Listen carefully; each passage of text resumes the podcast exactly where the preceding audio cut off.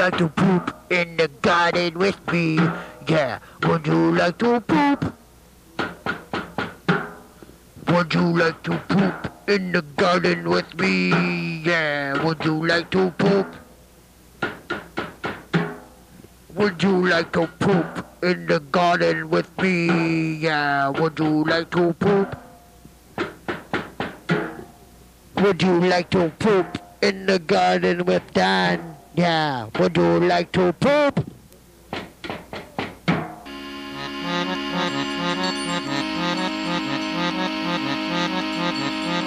Would you like to poop in the garden with me? Would you like to poop? Would you like to poop in the garden with me? Would you like to poop? Would you like to poop in the garden with me? Yeah. Would you like to poop? Dan would like you to poop in the garden with him. Would you like to poop? Would you like to poop in the garden with me? Would you like to poop? Would, you like to poop in the garden with me? Yeah. Would you like to poop? Would you like to poop in the garden with me? Yeah. Would you like to poop? Would you like to poop in the garden with Dan? Yeah. Would you like to poop? Would you like to poop in the garden with me? Yeah. Would you like to poop?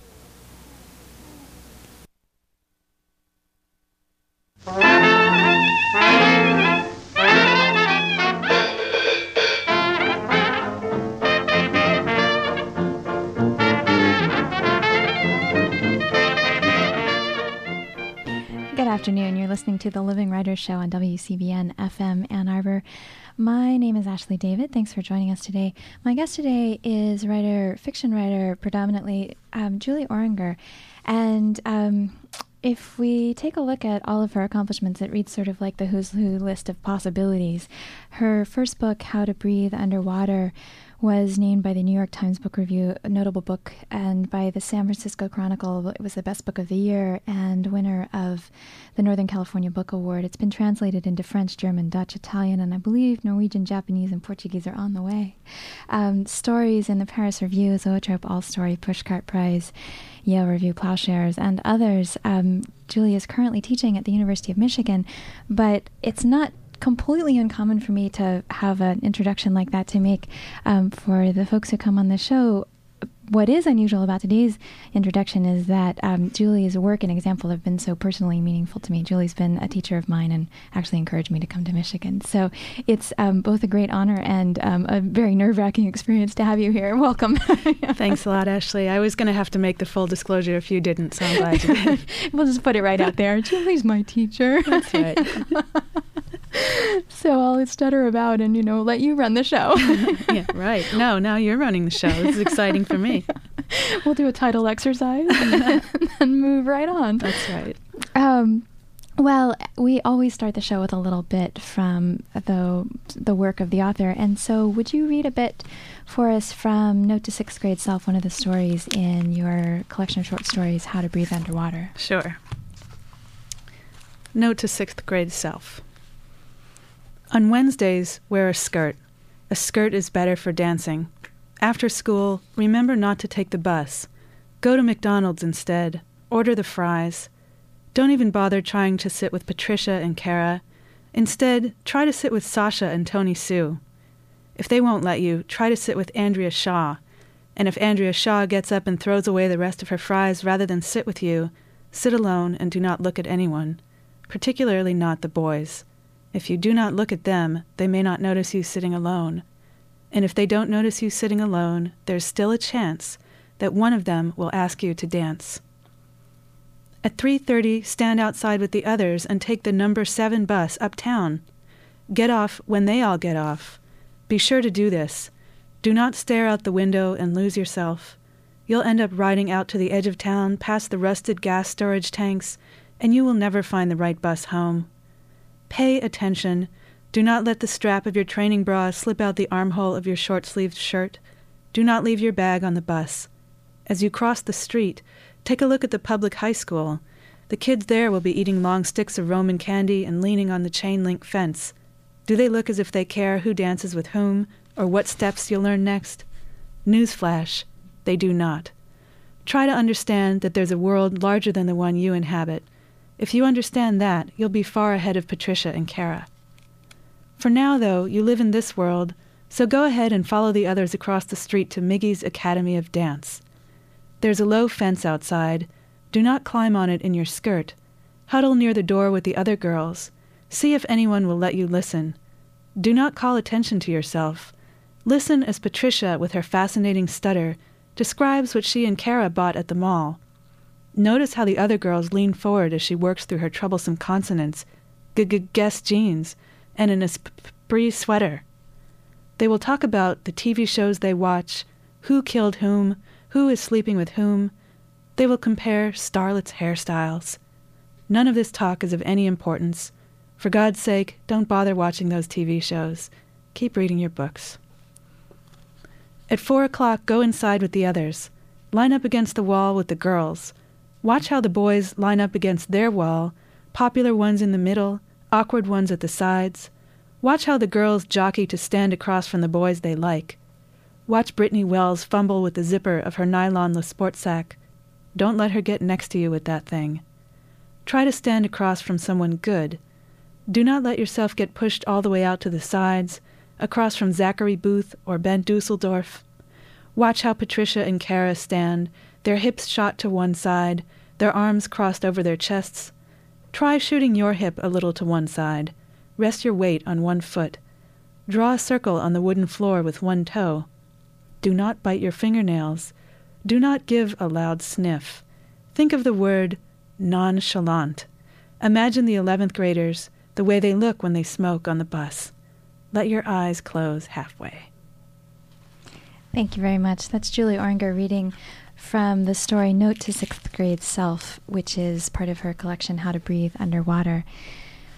So, tell us a little bit about this collection and how it came to be um, the collection that it is. What what went in it and what didn't go into it. Um, how um, the reason I had you start here with reading this particular story has to do with um, the ways in which this particular character is creating her own world um, out of a world that's excruciating, the, preteen world of sixth grade. Um, and I'm wondering how you think or about or thought about putting together this book as the world it would be. It's an interesting question because for most of the time when I was writing the stories that were in this book, I wasn't really thinking about a book per se. I was thinking about each story individually.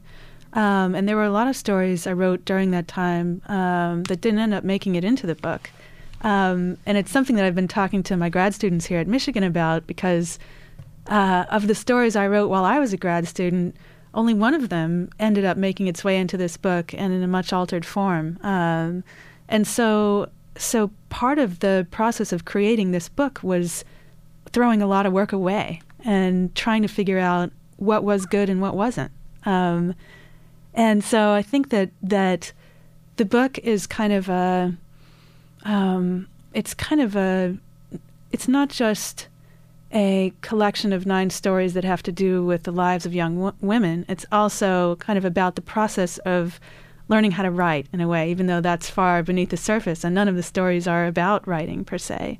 Um, so as I went farther along, um, I saw that, that there were certain themes that came into the work repeatedly. Um, there was the idea of someone being on the outside of social groups and trying to find a way in, or, as you suggest, create a, a world that will be somehow equally fulfilling if on the outside.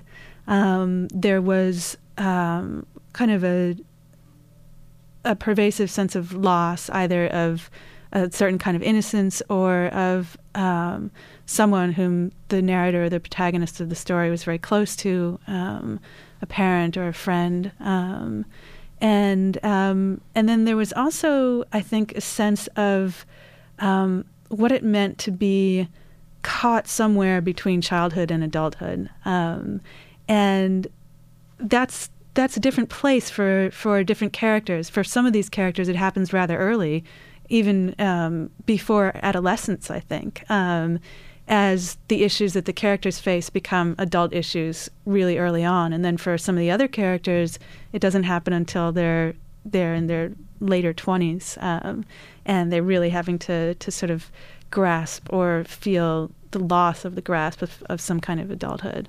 Um, and so then I think once I became aware of some of those themes, then I started to imagine that that um, that there might be something unifying these stories and that they might work together um, within a single book. And that happened before I wrote the final stories for the collection. And so I did have some of the themes in mind when I was writing some of the later pieces. In thinking about um, teaching yourself to write or learning how to write, uh, um, and you know, tossing out the work from grad school and getting mm-hmm. it, you, you studied um, creative writing at Cornell as an undergrad, and then were at that Iowa Writers Workshop, and then right. Um, a Stegner Fellow in California at Stanford. Um, in and then the book came out short a year or two after your Stegner mm-hmm. fellowship when you were teaching. So in that process of of learning how to write, um, was the material of this transition from sort of childhood to adulthood or um, childhood to a, a mature place um, that that parallel of your characters' lives um, in some ways parallels the process of your writing life. Um, was that a useful parallel to draw on as you developed as a writer? Um, your characters mature themselves as people and you mature as a writer, or is that um, a sort of coincidental parallel? It certainly wasn't something that I was thinking about so much consciously, although um, there is one character um, in a story called When She Is Old and I Am Famous, who's a, a painter.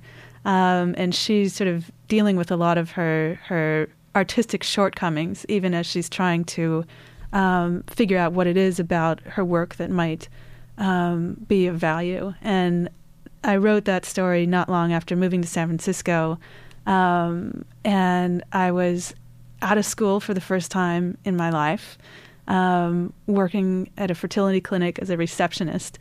Um, so I was answering phones eight and a half hours a day and trying to write in the evenings.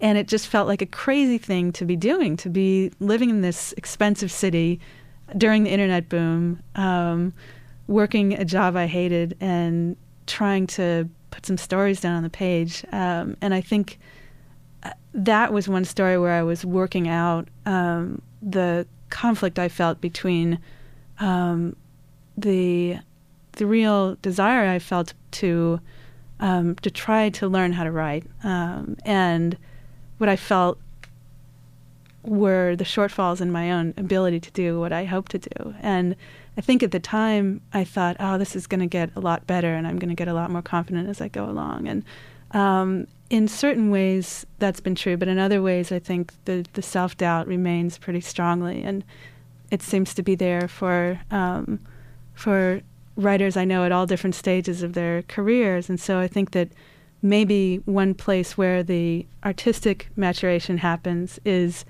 in learning to manage the doubt a little bit better and, and figuring out ways that it can work for you instead of against you and, and help you to to try harder and, and be a little bit better um, rather than to allow it to stop you. And in a way, I think that maybe that's part of what happens between childhood and adolescence too, you know, um, and uh, adolescence and adulthood, that we sort of hopefully become more conscious of our failings as human beings and try to do something about it or um, at least learn how to work around them.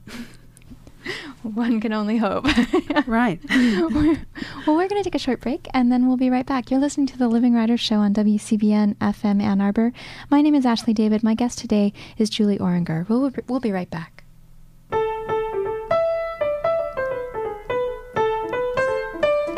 Say, love me, leave me, let me be lonely. You won't believe me, but I love you only. I'd rather be lonely than happy with somebody else. Might find the nighttime the right time for kissing. Nighttime is my time for just reminiscing, regretting instead of forgetting with somebody else. There'll be no one unless that someone is you. I intend to be independent. We're back. This is Ashley David. That was Nina Simone, and we're speaking with Julie Orringer today. When one of your teachers was Tobias Wolff um, uh, when you were at Stanford, and you've been quoted in an interview quoting him um, at a reading when um, he was talking to someone at the end of the um, the reading, and the man he was spe- speaking with said, "Yeah, you know, that was a great reading, and I was thinking I might want to try my hand at some stories." And I believe that Toby Wolff's response was something to the effect that, "Yeah, this man was a, a surgeon, and I was thinking about being a brain surgeon." um, one of the things that um, strikes me about that quote, which I have used to someone who proposed a workshopy sort of thing about how folks were going to immediately be writers, um, was the example that you set in the class I took with you and by your own example, which is that writing takes a lot of time and a lot of dedication. And you mentioned in the first part of this show that How to Breathe Underwater, um, by and large, is not the book you wrote in grad school, um, and not the book you wrote as an undergrad, and not the book you wrote when you started writing as a child. Um, this is a book that comes out of writing for many years, uh, writing with much discipline for many years, um, and learning. And um, yet, folks have the impression that um, books just happen and then they run off and are successful.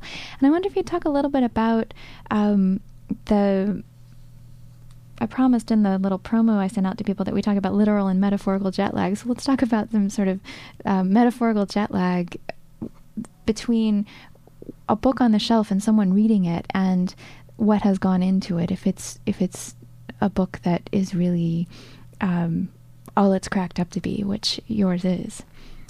Well, there is this sense of a very long delay, um, and it, it's it's interesting that you know the book contains the stories, and they all happen for the reader, you know, within the period of time that it takes to to read the thing. Whereas the process of actually um, writing the stories takes a lot longer, uh, obviously, and then the then there's the fact that some of the stories are written much much earlier than others, and so um, so there's a kind of timeline embedded within the book that the, that no reader will ever know about. Um, and I, I, think that where it comes out for me is is when I'll read from the stories, um, or I'll look back at the stories, and I'll see some of them that look quite a bit younger than others, and where I've made choices that that I wouldn't make now. Um, and um, it was something that was kind of scary to me before the book was published. And I thought, oh my God, you know, now these stories are coming out into the light. And once they hit the page, there's really nothing I can do about that anymore.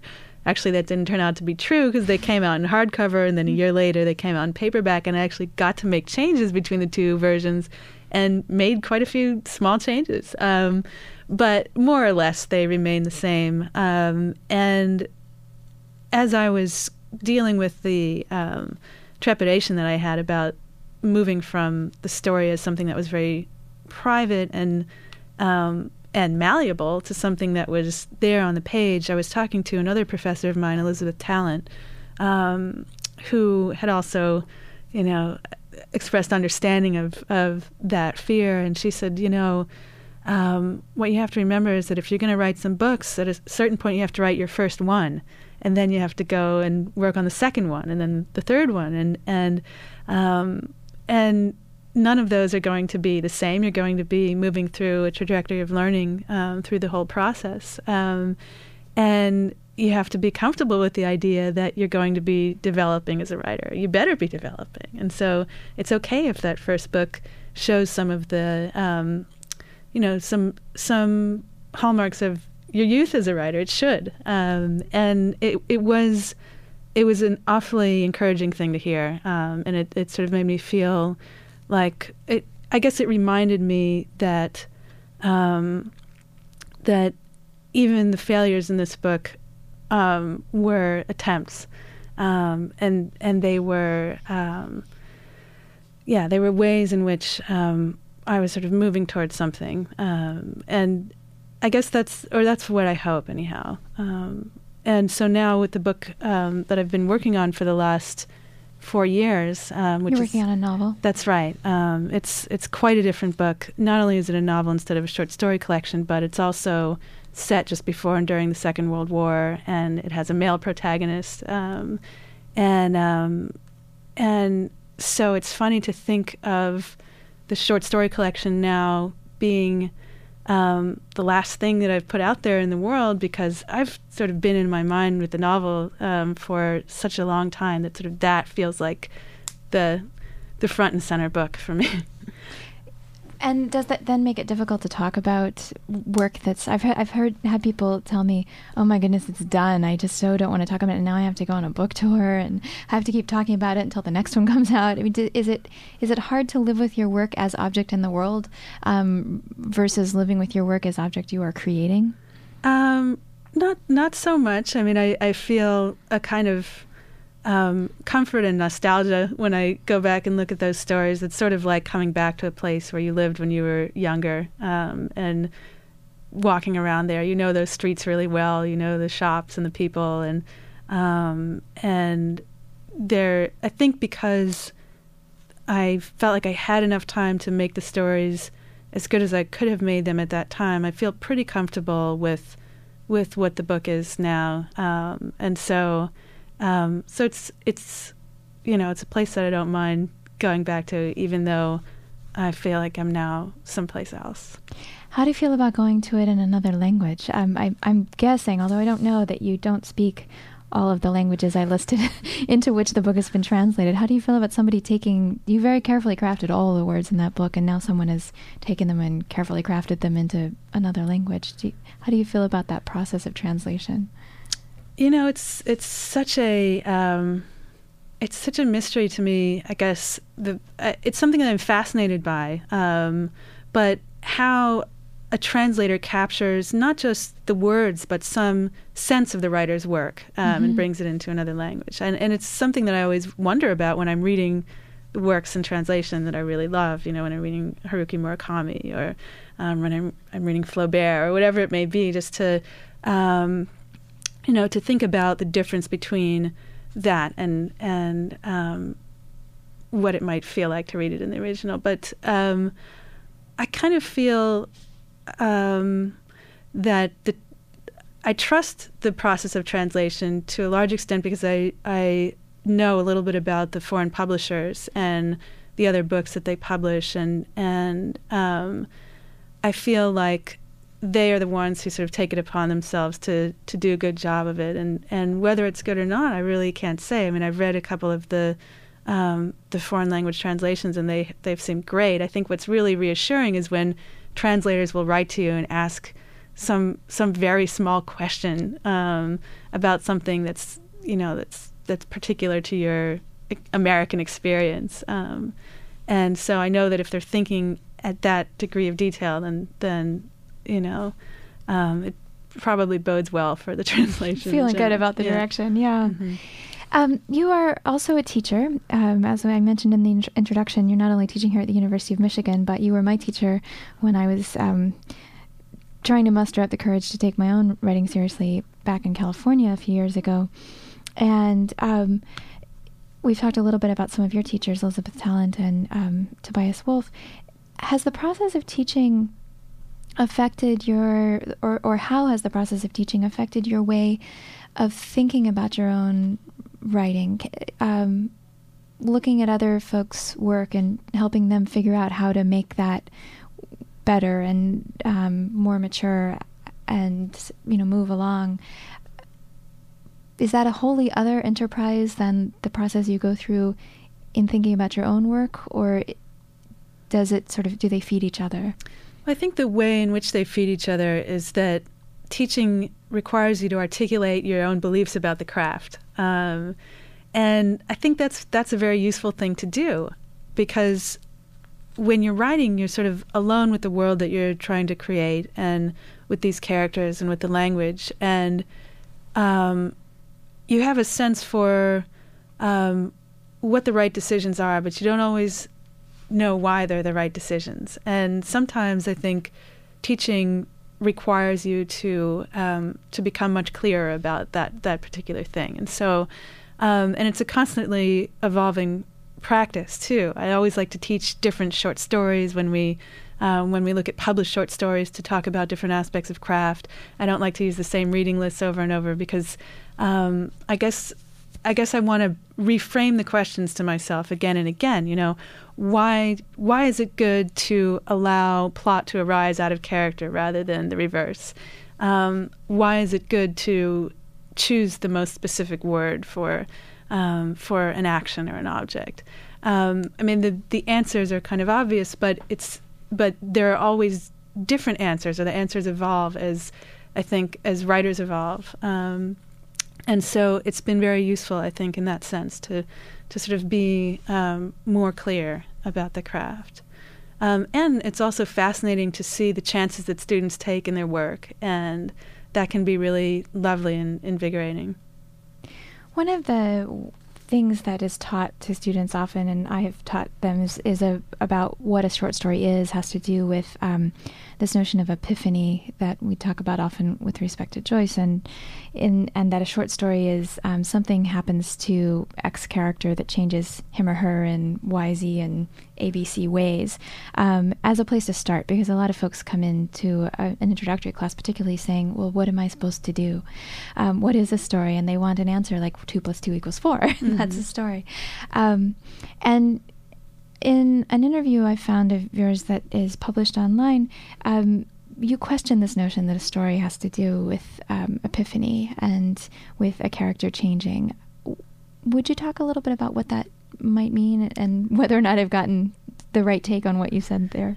Yeah, I I think I know which interview you're referring so to. The Birnbaum interview. Um, yeah, I think that one of the things that that I was um, reacting against there was the notion that um, in my own short stories, um, well, there there are a lot of horrible things that happen to the young people in this collection, and yes. um, and one of the um, the interviewers who I had spoken to before I talked to Birnbaum um, seemed to want to um, to look at those awful things as as being strengthening or being really good for um, for character or for um, I don't know that that somehow the awful things that happen to us make us better people and are therefore somehow really important and valuable to have in our lives. And um, I think I was I was arguing against that notion and saying, you know, just thinking, look, sometimes the bad things that happen to you are really just only bad, and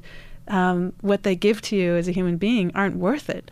Um, and I, you know, I mean, that's that's a way of sort of speaking strongly against the other notion, um, kind of unilaterally, and and what I truly believe probably falls some someplace in the middle. Um, but I think that in in this conception of the short story as something that has to contain um, an epiphany or a particular kind of character change, I think that that um, sometimes the easy move is to find um, the silver lining in the bad thing that you have happen to the characters. And um, and sometimes I think the truest thing that a short story can do is to um, call a really horrible thing by its name and portray it um, honestly. And that doesn't necessarily mean that a character is going to be changed by it. It might just mean that a character um, has some greater grasp of of what it actually is that that he or she has experienced, and maybe maybe that's just another way of saying epiphany. But um, I think that that there are different ways of um, coming at the truth about experience, and maybe the epiphany suggests a more violent arrival at that truth. Um, whereas sometimes I think I'm much more interested in in a kind of gradual um, almost horrified dawning of understanding. um, so there we are. Well, we are at the top of the hour, which means we have to take a, a, short break and do our station ID, and then we'll come back and talk about how this process differs a little bit in writing the, a longer piece, writing the novel you're working on now. You are listening to the Living Writers Show on WCBN FM Ann Arbor. My name is Ashley David. My guest today is Julie Orringer, and we'll be right back.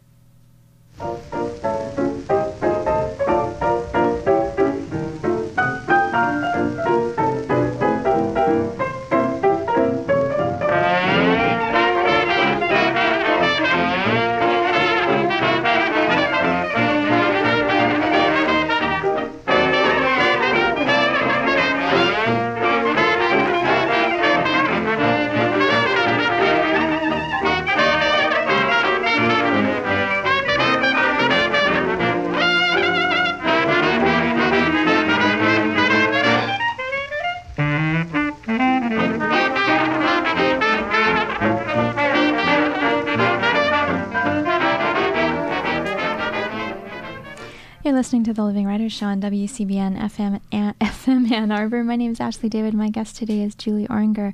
We're talking mostly about her collection of short stories, How to Breathe, uh, breathe Underwater, um, in the service of talking about how to write and what writing is. But I'd like to switch now to talk a little bit more about the project you've been involved in in the time since How to Breathe Underwater has come out, which is a novel set in Paris and Budapest before and during and after the Second World War.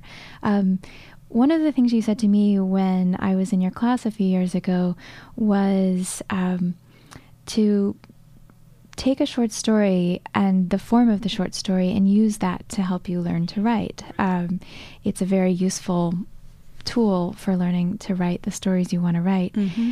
And um, don't try and bite off something as big as a novel right now. you sent me home, and I Mhm. thought about that for a while and took a much smaller piece of the pie next time. Um, so let's talk a little bit about the switch you're making or have been making over the last few years now Uh-huh. um, from working through um, what you have learned and have accomplished as a short story writer to now work on becoming a novelist.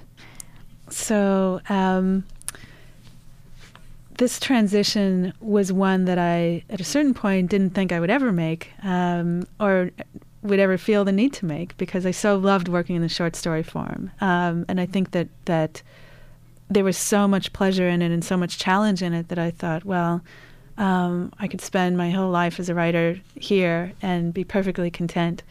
Um, but I came across a story um, that felt like it was much larger than the confines of the short story form and felt like it, in order to be told adequately, it really needed um, a- a lot more narrative room um, and the possibility for a lot more characters and more complicated interleavings of of plot and event. Um, and so, uh, so I started to think about what it might look like as a novel, um, and spent about six months just trying to sort of conceptualize it and do a little bit of research about it, um, because I knew that it was going to to take place before and during the Second World War, um, and it was it came out of um, the experiences of my mother's father, who was born in Hungary in uh, 1917 and went on to study architecture for a couple years in Paris from 37 to 39, and then um,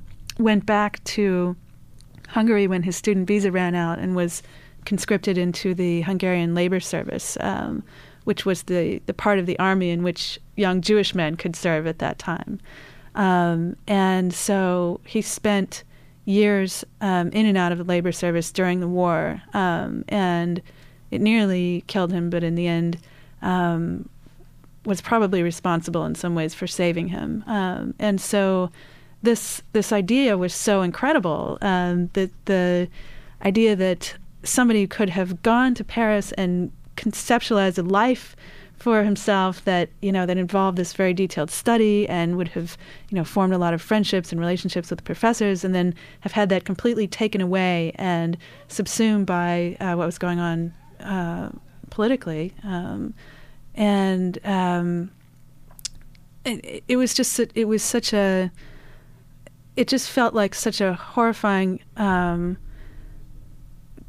depersonalizing experience and I, I I had heard snippets of this story on and off throughout my entire childhood and um, and early adulthood, but hadn't ever really pursued the details of the story until my husband and I were about to embark on a trip to Paris, and my grandfather said, "Oh, you know, I was in Paris when I was a young man." And I said, "Well, you know, I'd love to hear more about that." And so we sat down and started talking about um, what had happened to him, and and I thought, "Well, there's there's a, a story here that wants to be told, and it's much longer than a short story." And then that was sort of where the idea for the novel began, and the novel itself is is actually quite different from um, the trajectory of my grandfather's experiences. Um, there are different characters and um, different events and and different emotions, and of course, I've had to imagine my way into these experiences that are incredibly um, different from my own, um, and and that's been a challenge, but it's also been something that I've been very excited about, and part of what I think has carried me through the project. Is it coming to an end. Is it fair to ask? Are you about to finish it, or are you? Do you still have a bit more? Are you still in the in the sort of thick, as it were?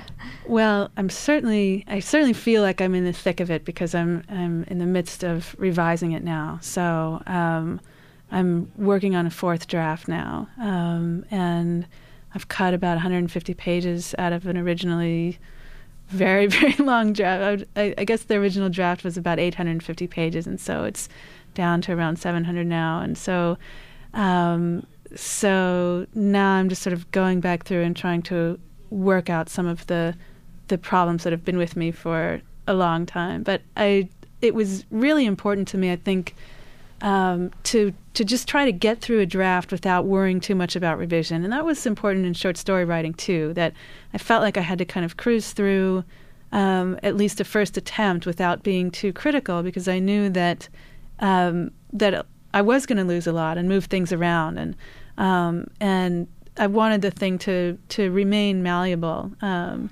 until I had it all out on the page more or less, and could then go back and move around early parts knowing where I was heading t- towards. Um, and so in that sense, it's been um, it's been similar to short story writing, although it's it's been different in the sense that um, my conception of the book evolved so much during those years that it took to write the first draft that the changes I ended up making were were much more far reaching and profound when I actually went back and, and worked on the earlier parts of the draft. You've said um, in many different ways, I think in class, when I was in your class, and I've heard it quoted elsewhere, that sometimes it's not until the fourth, fifth, sixth, tenth draft of a short story that you know where the short story is going. Um, you don't have six, ten drafts necessarily available to you in an 800 page novel. Um, Why you, not, Ashley? Well, I mean, you might. Do you? I, Do you I've feel never, you have the same um, the same uh, space for revision? Absolutely. Yeah. Um, I feel I, I have to. You know, I have to allow myself the the the time and the patience to give it as many drafts as it's going to take, especially because this is the first novel. I'm trying to figure out how to write a novel. So, um, yeah, you're right that that maybe we um, maybe it's easier to churn through drafts of a short story, um, and so it feels kind of less daunting to think that there might be eight drafts of a short story. But um, but I I certainly feel like you know it's just as important to be as assiduous a reviser for the novel as it was for the short stories, um, especially because there's so much historical detail that I want to really try to get right, and because the experiences are farther from my own. Um, so, but but I guess the difference comes in just trying to um, keep mustering the the energy and the bravery to approach what you know really is now is sitting on my desk is like a big tall chunk of paper that I have to it's part of a tree leaf yeah leaf through um, every day and um, do you so. go in at different parts and um, or do you start at the beginning and go you know how how do you think about that or does he think of it differently? Well, at this stage, it's been really helpful for me to to go through chronologically. I mean, go through from page one to page 699 or whatever it is now. Um, I think because as I've been working on the revision, it's really helpful for me to have the, um, you know, the last couple chapters in my mind as I'm working on the current chapter, and to have them be a little bit more present than if I were skipping around. Um, and also, I think because that's going to be the reader's experience of the book, um, and so I wanted to sort of feel continuous in that way. Um, I think a little bit later on in the game, when um, when there's maybe less to do from page to page, um, I'll be able to skip around a little bit more. Um, but for now, it's it's it's been very helpful to me to be able to to go through chronologically. Is that patience um, something that's hard? You I mean you mentioned the bravery that you have to sort of muster that to go through um, and revise with such care with, with such a large stack of paper. Um, is is patience also something you have to muster, or does that come a little more easily than say the bravery or um, confidence? Oh, I think patience is a is a real challenge um, because yeah, there I, I would love to be finished with the book, and and so I was just telling my students the other day about how tough it is when you're, you know, you're faced with a page where you know you have to make three or four significant changes and you know many fewer ones i mean many um, smaller ones to actually go through and, and tackle every one of them and not just think well you know i've done these three. Maybe i can get away with leaving some of these smaller things um, as they are. And um, the, the way we came to talking about this was through um, john gardner. We were talking about a chapter from his book the art of fiction um, and uh, in this chapter called Common Errors, um, one of the um, the faults that he talks about in a writer is is frigidity, um, which sometimes has to do with um, not taking the characters and their situation seriously enough, um, and sometimes has to do with not taking the act of writing seriously enough. and I told my students that this is the thing that that I fear most that you know, the part of me that would really like to be done with the book will just kind of, you know, not take the revision as seriously as as I know I really have to in order to get those things right. Um, and so that's the thing that I feel like I'm always guarding against, and the thing that patience is going to be most helpful towards is just making sure that I really deal with everything that I know is wrong, even though that's going to take a long time and a lot of a lot of effort and honesty. And as you discover new things, as you in the learning process, it gets there. There's more. Yeah. Are you writing short stories while you're writing um, the novel, or are you focusing exclusively on this piece? Um, pretty much focusing exclusively on this piece. I've written the beginning of one short story and completed one short story during the four years that I've been working on the novel. But I just haven't really wanted to to take too much time away or to wrench myself out of the world of the novel um, in order to work on short stories. Um, I have written some nonfiction pieces recently, which has been really fun. I just uh, um, wrote a response letter to Mahmoud Ahmadinejad of Iran. Um, Fabulous. and uh, um, for a website called Jewcy.com, J E W C Y.com. Um, he wrote a, uh, a letter addressed to the American people, and so uh, a friend of mine, Ed Schwarzschild, invited a number of writers to to write in response to him, and um, that exercise was so very different from what I was doing um, that it was it was kind of fun to to enter into that that territory and you know take take a little breath. Yeah. Um, well, I see the sports guys are out there, so we're going to have to wrap it up. The sports report comes after this show. There are literally sports guys out there They're wearing Michigan Wolverines guys. t-shirts. Yeah, they really are. Wave to the sports guys. um, but I want to thank you so much for joining me today. It's been a real pleasure. Thanks so much for having me, Ashley. This has been fun. And are you doing any readings or anything coming up anytime soon that we can let the folks know about? Uh, not to my knowledge. Not to your knowledge. So let's check out jewcy.com. that's that's that's new, hot, right off the um, electronic press, as it were. My name's Ashley David. My guest today has been Julie Orringer, author of How to Breathe Underwater. You've been listening to the Living Writers Show on WCBN FM Ann Arbor. Thank you very much to our engineer, Chaz Barrett, and thank you to you for tuning in. Please stay tuned. The Sports Report is next. One, two, three. If you close the door, the night could last forever. Leave the sun shine out and say hello to never. All the people are dancing and they're having such fun. I wish it could happen to me. But if you close the door, I'd never have to see the day again. If you close the door, the night could last forever. Leave the wine glass out and drink a toast to never. Oh, someday I know someone will look into my eyes and say, Hello, you're my very special one. But if you close the door, I'd never have to see the day again. Dog party bars, shiny Cadillac cars, and the people on subways and trains. Looking gray in the rain as they stand disarrayed. All but people look well in the dark. And if you close the door, the night could last forever. Leave the sun shine out and say hello to never. All the people are dancing and they're having such fun. I wish it could happen to me. Cause if you close